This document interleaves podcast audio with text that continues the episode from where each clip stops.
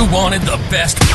You've got the best podcast, the hottest, hottest. podcast in the world. In the world. The Chris Voss Show, the preeminent podcast with guests so smart you may experience serious brain bleed. The CEOs, authors, thought leaders, visionaries, and motivators. Get ready, get ready. Strap yourself in. Keep your hands, arms, and legs inside the vehicle at all times, because you're about to go on a monster education roller coaster with your brain. Now, here's your host, Chris Voss. Hi, folks. It's Voss here from the ChrisVossShow.com, the ChrisVossShow.com. Welcome to the big show, folks. We certainly appreciate you guys being here. Ladies and gentlemen, uh, children, women, and uh, everyone in between, uh, whatever you want to call yourself, welcome to the big circus tent in the sky. We'll be going to be talking about the mob today. We're not talking about, uh, you know, the line at the local buffet. We're talking about the mafia La Cosa Nostra, this thing of ours, as they like to call it. Uh, or at least that's what I've heard. I don't know. I, am going to say plausible deniability. I, I don't recall, sir. Um, anyway, guys, we're going to be talking uh, about a wonderful author and his uh, story and uh, his interviews with people from the mob, the mafia, the big thing. Uh, so anyway, before we get into that, as always, we got to do the plugs. So go to you, goodreads.com forward slash Chris Voss, youtube.com forward slash Chris Voss, linkedin.com forward slash Chris Voss, and uh, all those crazy places on the internet. he is the author of the newest book that just came out uh, July 11th, 2023. The Life We Choose, William Big Billy D'Elia. Did I pronounce that right? D'Elia? D'Elia. D'Elia and the last secrets of America's most powerful mafia family. Matt Birkbeck is on the show with us today, and he joins us to talk about this latest book. And uh, it's going to be a fun read. There might be some Hoffa in here if you're familiar with that story. Uh, Matt is an investigative journalist and author of six books, including The Quiet Don, Deconstructing Sammy, and A Deadly Secret, as well as A Beautiful Child and Finding Sharon, which were ad- adapted by Netflix for their hit movie Girl in the Picture, for which he served as an executive producer. His work has also appeared in Playboy, Rolling Stones, New York Times, People, Reader's Digest, and other publications. Uh, what did your centerfold look like, Matt, in Playboy when you were in there? it wasn't me, I'll tell you that. Matt, welcome to the show. Uh, give us a dot com so people can find you on the interwebs, please. Oh, I'm sorry. Uh, give us your dot coms uh, so people oh, can find you on uh, the space. MattBirkbeck.com and uh, matt.birkbeck.author on uh, Instagram. There you go. So you've written quite a few books. What made you uh, interested in this story and telling it in this latest book for of yours?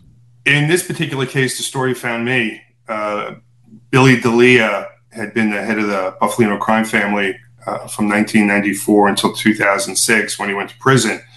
Uh, but before that, he had spent nearly 30 years as the protege and so-called son of Russell Bufalino, who was arguably the most important and influential member of organized crime uh, in the 20th century. And Billy, I had gotten an email. It was a summer afternoon in the middle of COVID, and it, uh, email said, "Are you interested in talking to Billy?" And I almost jumped out of my chair because I knew Billy every law enforcement agency in the country had tried to talk to Billy about mm-hmm. things, mostly because of his relationship with Bufalino. Uh, FBI, Secret Service, Homeland Security, New York City Terrorism tra- Task Force, and Billy didn't speak to anyone. Uh, so when I got that email uh, and he said he'd like to talk, I said sure, and I went for it. There you go. What what drew him to you? Did you owe him money on the vig, or what? Uh, what you know? Was, did he come around and be like, "Hey, it's a nice author- authorship you have here"? Sorry, I'm happy to say I did not owe him Good. money. I had covered him. I had covered him when I was a newspaper reporter. Oh, really? I did. So I knew who he was. I covered covered him when he got arrested. Uh, I was writing these investigative pieces uh, involving Pennsylvania. Pennsylvania brought casino gambling to the state in the early 2000s, and it was a mess. And who was getting licenses and how it was fixed and the corruption that was involved in all of that. And one of the individuals seeking a license was a very well connected billionaire in Pennsylvania who had known Billy and did Billy with the Bufalinos for well over 30, 40 years. And Billy blames his arrest on this individual. Wow. Billy was also upset with the film The Irishman uh, and how oh. Russell had been portrayed, Russell Bufalino. You know, Russell was all powerful. And in the film, mm-hmm didn't appear that way. He also said that Frank Sheeran's story about him killing Jim, Jimmy Hoffa was fiction.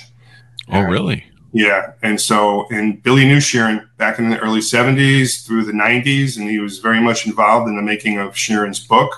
Mm-hmm. Uh, and he knew it was fiction, and so he said he wanted to set the record straight, and we ended up spending well over a year and a half talking. That's got to be an awesome drop in the lap. I mean, that's got to be wonderful uh, to to be able to talk to him. It, it, he's billed as mafia royalty, and yeah, uh, yeah. He, he, was and he is because of his relationship with Bufalino. Mm-hmm. You know, Russell was. You know, I once said to Billy, "Was Russell ever on the commission?"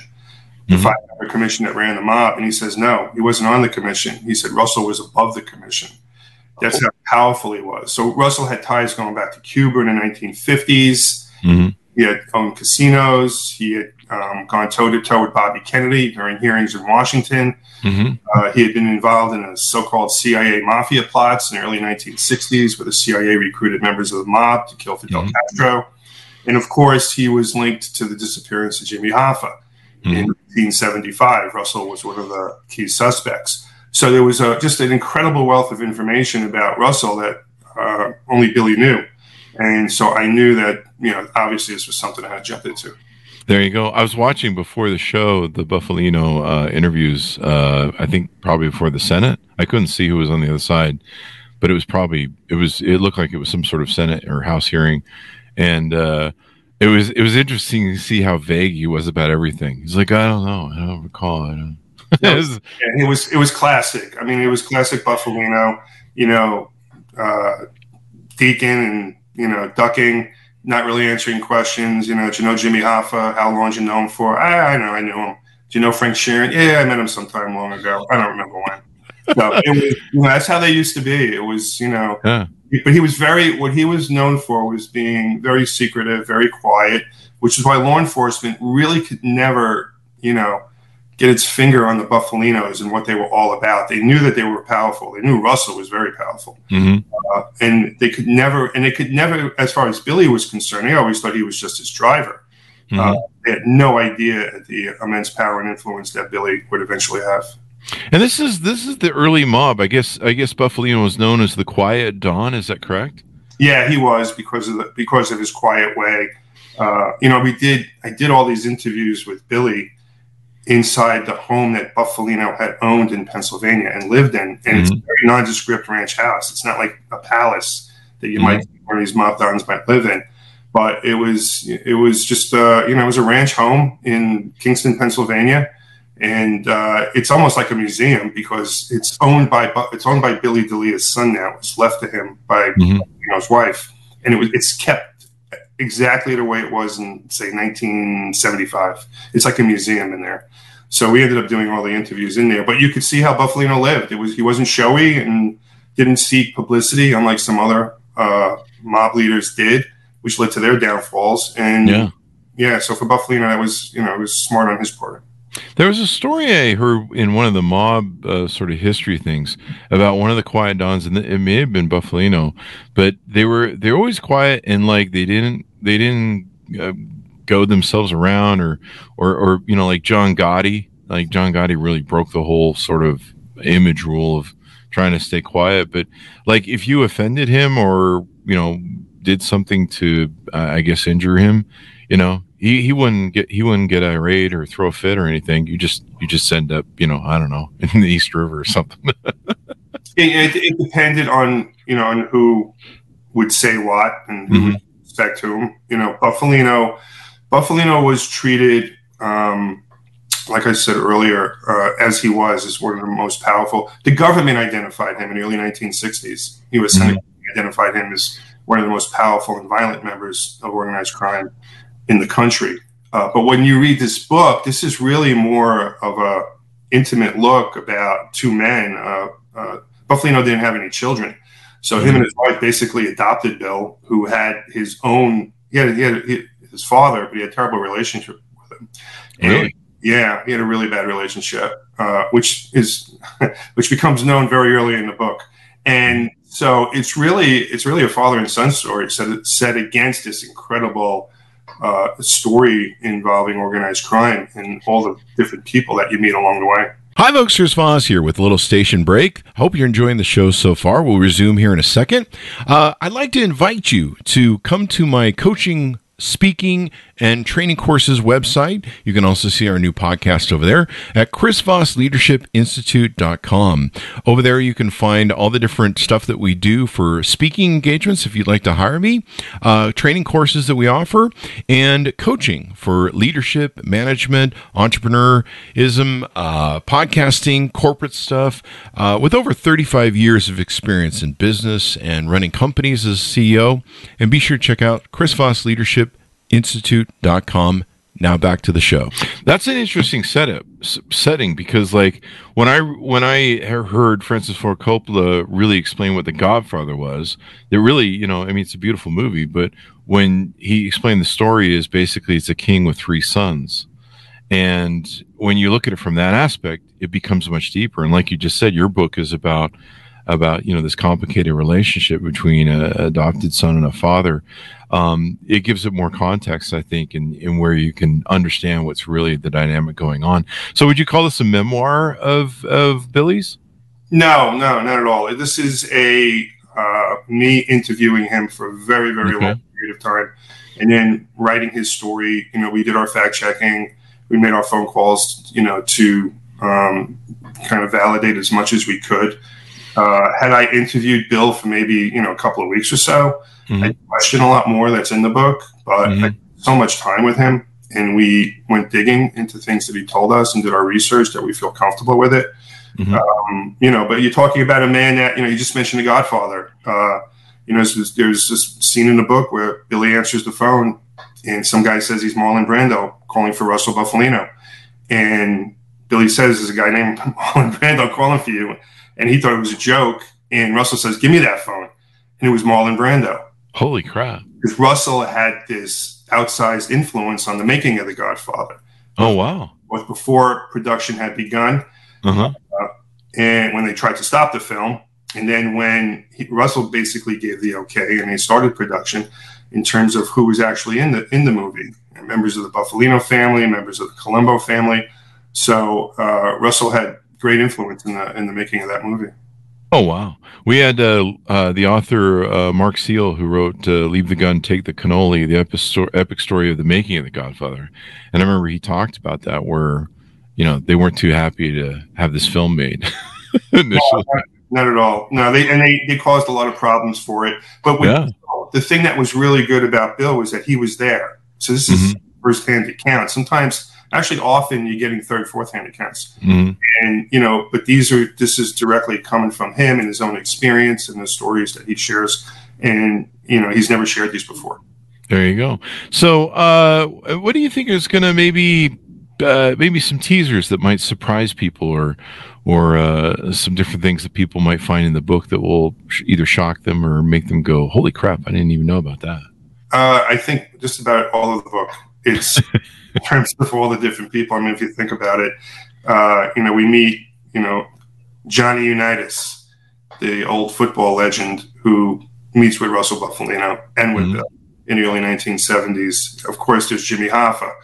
Uh, and Billy answers some of the questions as to what went on with the disappearance of Hoffa. And then there's Donald Trump and Michael Jackson, mm-hmm. which you know, Billy did business with Trump on a number of occasions in the 80s and 90s, and Billy eventually became Michael Jackson's co-manager mm. uh, because of an effort by Trump to get Jackson to perform in Atlantic City. Billy interceded uh, to stop it, and but as a reward, he told Jackson's manager he was now his partner.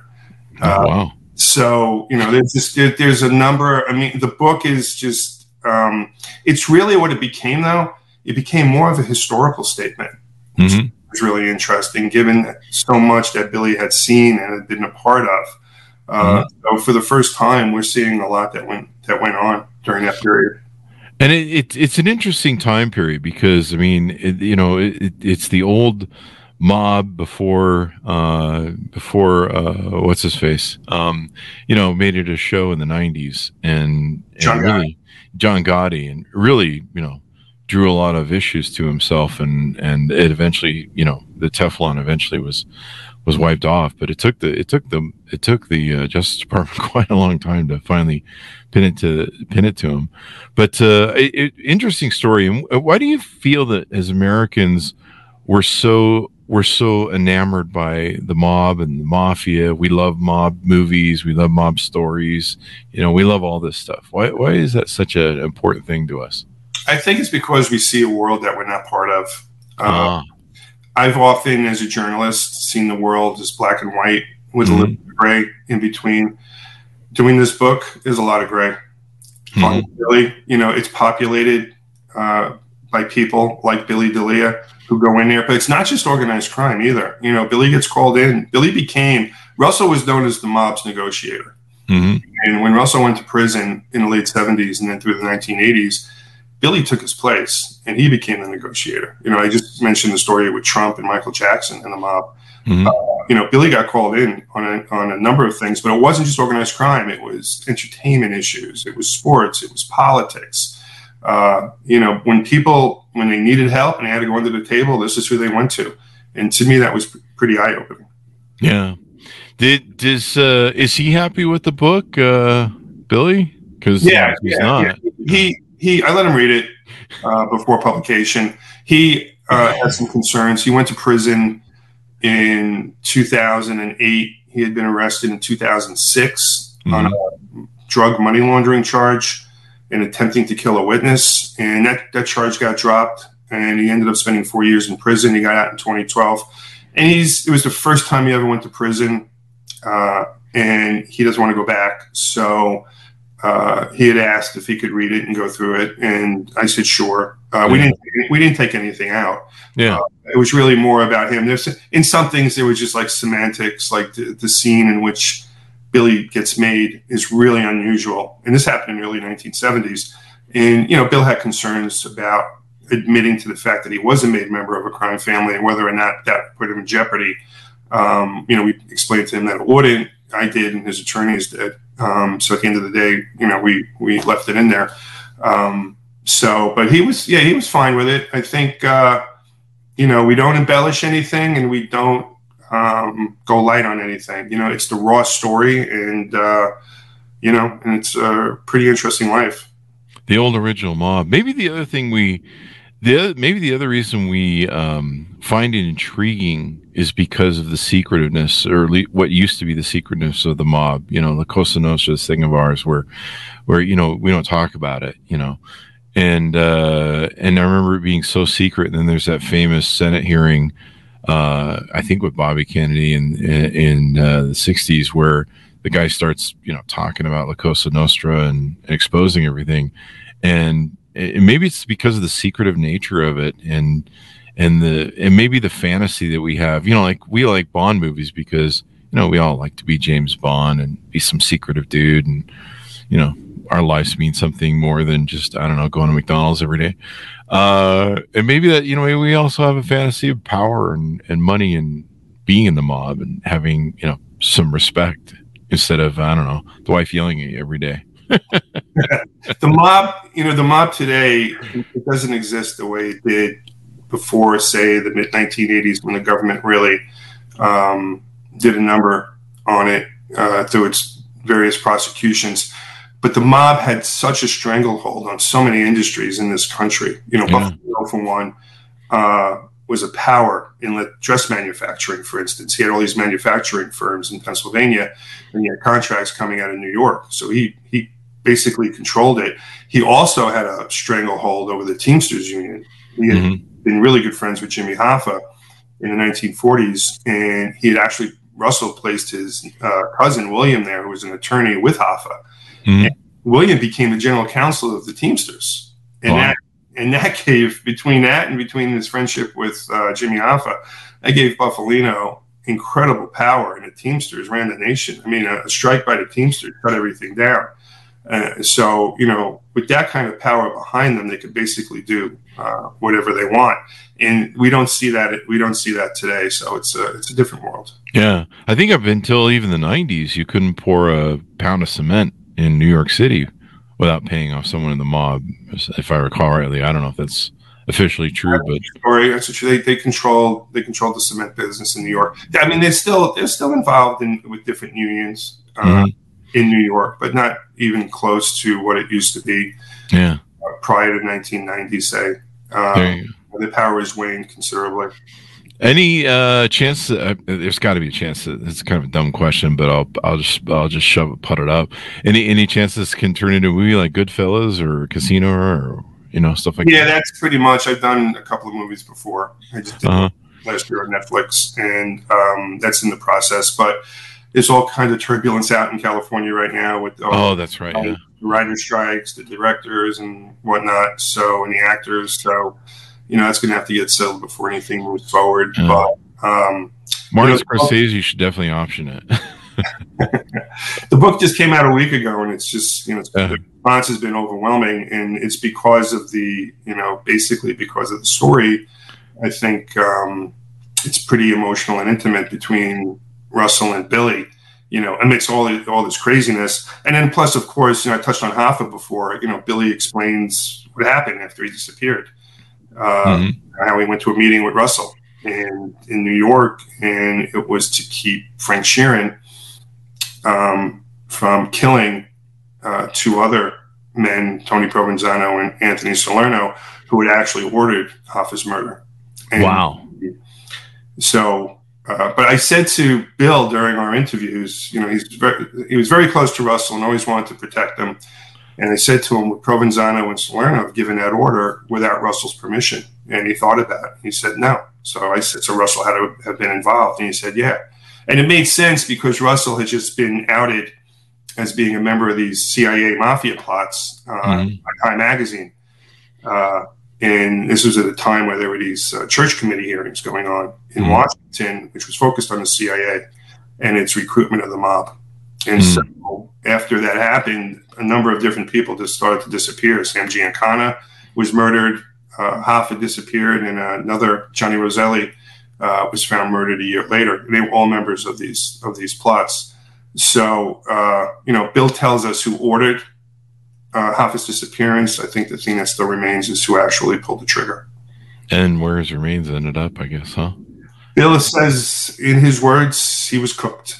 So, So he was cremated then. yeah, cremated. So within say ten minutes after the murder, which makes sense because you're not going to, you know, you, you've got this whole cottage industry of Hoffa people for you know the past what almost fifty years, following it and talking about it, and you know he's buried under Giant Stadium, he's buried in a garbage dump in New Jersey or whatever. It makes zero sense to kill the most well-known labor leader in the country and then transport his body multiple states just to dispose of it.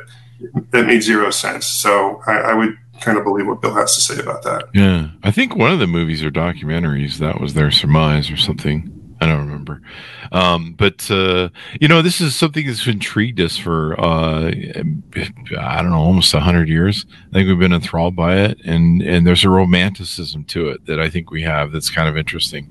I don't know why. Maybe it's power, maybe it's respect, maybe it's, you know, I had I had issues with my dad, and I thought it, that was complicated, but uh, Jesus, this takes it to a whole new level. Yeah, you know, I'm not. I don't think you know. It's not an excuse uh, for why Billy went with Russell. He Mhm. had a terrible relationship with his own father. Yeah. And like you said, it happens to a lot of people, and it's not a reason why someone might go do something they shouldn't be doing. Yeah. Plus, my dad, you know, wasn't you know all that powerful when I came. Right. But I mean, it had you know, I mean, my father was a New York City police officer, right? Uh huh. Um, so had I met someone like Russell Bufalino, the only thing I would be thinking of is you know my father in the back of my mind saying, "Just turn around and walk away." Yeah. You know, Bill didn't. Billy liked Russell. Russell had a way about him. Russell took him in. Russell taught him. Russell trained him. He became, you know, he gave Billy an opening into a world that Bill, well, most people never would have. I mean, Oh, yeah. there's scenes in the book where you're just meeting, you know, they met Frank Sinatra, for instance, um, in New York, where Russell basically goes to a restaurant and a, a bar that Sinatra frequented and sits at a table at Sinatra's table. And when he's told that Sinatra's coming that night, he says, Well, you tell him this is my table, and if he wants, he could join me. And that's what Wow. happened. Sinatra shows up and he joins Russell, and Billy was there. so, I mean, these are the kinds of things that Bill, you know, it was a trade off, obviously, yeah. you know, but Bill, you know, to his credit, you know, I asked him this question multiple times and I said, Do you have any regrets at all? And he said, No. And wow. Therein lies the title of the book, The Life We Chose. You know, he chose it. It didn't end well for him, as you read mm-hmm. in the mm-hmm. book. Um, but he doesn't have any regret, regrets, and he would uh, he'd do the whole thing again.